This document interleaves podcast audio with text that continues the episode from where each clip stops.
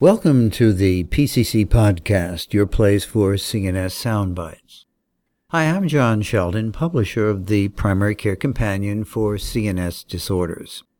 In the next 30 minutes, I'll bring you up to date on the important peer reviewed research and reviews from our latest issue. Let's get started. Bipolar disorder is commonly seen in the primary care setting but can be very difficult to diagnose with many patients going undiagnosed or misdiagnosed for many years. Often it does not present as pure mania or pure depression. Instead, patients can have symptoms of both or be in a mixed state. The DSM 5 recognizes that patients will often have subsyndromal mixed symptoms by including the mixed specifier in its characterization of bipolar disorder. This is important because it helps us recognize that many of the patients who are initially labeled as having depression but who possess subsyndromal syndromes may progress to bipolar disorder. Furthermore, these depressed patients with mixed symptoms tend to be more difficult to treat and have generally worse outcomes. From a treatment perspective, patients with depression and subsyndromal manic symptoms often require the addition of an atypical antipsychotic or a mood stabilizer to properly manage their symptoms. For patients with mania and subsyndromal depressive symptoms, antidepressants should be avoided, and a combination of antipsychotics and mood stabilizers should be used. Bipolar disorder, while challenging both diagnostically and therapeutically, can be well managed by the astute clinician. Read this article by Hugh and colleagues to find out more and for the opportunity to obtain continuing medical education credit. The clinical use of sedatives and hypnotics has gradually increased in recent years. Previous studies have reported various adverse effects associated with their use. However, the impact of hypnotics on stroke risk has not been elucidated. Given the suggestive but limited data available on hypnotics and the possible risk of stroke, the authors of this study conducted a case controlled study using the National Health Insurance Research Database in Taiwan a unique nationwide population based claims data system with information on the medical history of all citizens. The authors selected 2,779 stroke patients and 27,790 controls matched for age, gender, physician visit date, and comorbidity. The impact of hypnotics on stroke was examined by multiple logistic regression models and sensitivity analyses. Individuals prescribed any hypnotic had elevated risk of stroke compared to those prescribed no hypnotics. Hypnotics such as zolpidem and estazolam were associated with increased stroke risk in individuals with or without hypertension or diabetes. After adjusting for other factors, the ischemic stroke risk was evident in zolpidem and estazolam. Adjusted odds ratios were elevated in separate analyses for zolpidem and estazolam. The authors found that zolpidem and estazolam were slightly associated with an increased risk of stroke. Use of hypnotics should always be determined by specialists, and adverse effects should be continuously monitored. Lithium is widely used in the treatment of various psychiatric disorders. Lithium has a narrow therapeutic range and a mortality rate of about 9% in patients intoxicated during maintenance therapy. The objective of this study was to identify patients' knowledge of lithium in the elderly population. The study was carried out in the outpatient service of a Department of Old Age Psychiatry in Ireland. The instrument used was the 20 item lithium knowledge test, which was developed to identify patients' practical and pharmacological knowledge of lithium. A total of 33 patients on lithium therapy who attended the clinic between January 2011 and July 2011 participated in the survey and completed the questionnaire. The mean lithium knowledge test score of the sample population was 4.45, suggestive of poor knowledge of lithium. The mean lithium knowledge test hazard score was 5.85, highly suggestive of potentially hazardous lack of knowledge. There was a significant negative correlation between the lithium knowledge test score and hazard score. The survey showed that patients with poor knowledge of lithium have increased risk of lithium toxicity. The survey results highlight the need for patients to be given comprehensive information about lithium prior to commencement of treatment and a refresher educational program during lithium therapy. Psychiatric disorders are common in somatic patients. In general hospitals, psychiatric consultation services address the psychiatric needs of somatic patients. The psychiatric consultation service can be challenging, as the patient's physical as well as psychiatric state has to be considered.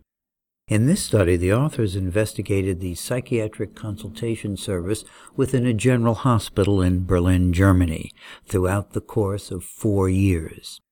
Specifically, they were interested in the treatment procedures that the consultant psychiatrists decided on for bipolar patients.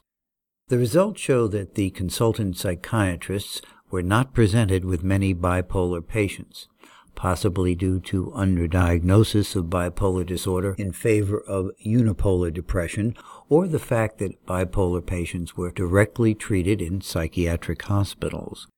Approximately half of all bipolar patients visited the general hospital primarily because of their bipolar disorder.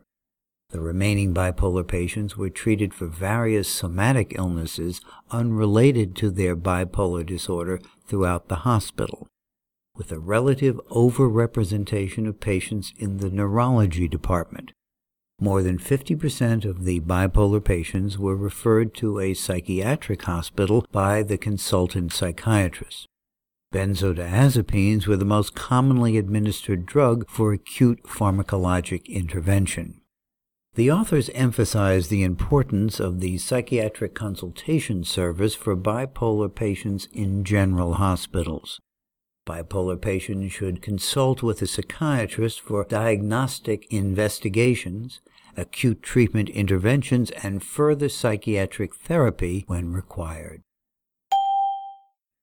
Sleep disorders are common in the veterans population, and there is an increasing need for sleep medicine services for returning veterans. Primary care providers are uncomfortable diagnosing and treating sleep disorders, and patients often have to wait several days before they can be seen by a sleep clinician. In this article, the authors describe a pilot project for primary care sleep medicine integration established at the Minneapolis VA Medical Center. Primary care providers were involved in decision making, resulting in improved satisfaction with sleep medicine.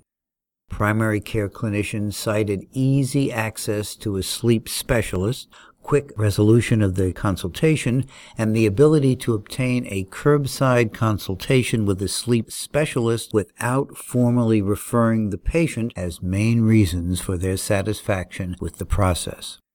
The authors note that since there is a shortage of sleep physicians in the VA system, utilizing advanced practice providers is a potential option. In addition, advanced practice providers and psychologists working in the primary care mental health program in the VA system could be trained in sleep medicine and could work in this model as well. Over the past few decades, a sizable body of literature on the effects of rumors and gossip has emerged. Addressing rumors in the workplace is an important subject as rumors have a direct impact on the quality of the work environment and also on the productivity and creativity of the employees. To date, little has been written on the effect of rumors and gossip in psychiatric hospitals. This article presents four case vignettes of rumors spread in psychiatric hospitals and the impact on team cohesion and morale among the staff implicated in these too often neglected occurrences. Rumors are associated with group polarization, and belief in rumors tend to rigidly solidify opinions. Remedy in cases of undue rumors in psychiatric hospitals is an ongoing repair process. Often relationships have to be reevaluated. When faced with rumors and gossip that have been present for a longer period of time, information gathering followed by spelling out all of the details of the rumor in a community meeting is often a crucial turnaround moment in stopping rumor contagion, as rumors cannot be stopped by one person only. The authors conclude that specific preventive measures and remedy are tantamount in preventing long term negative consequences in the functionality of a psychiatric department. Read this article to find out more about this interesting topic.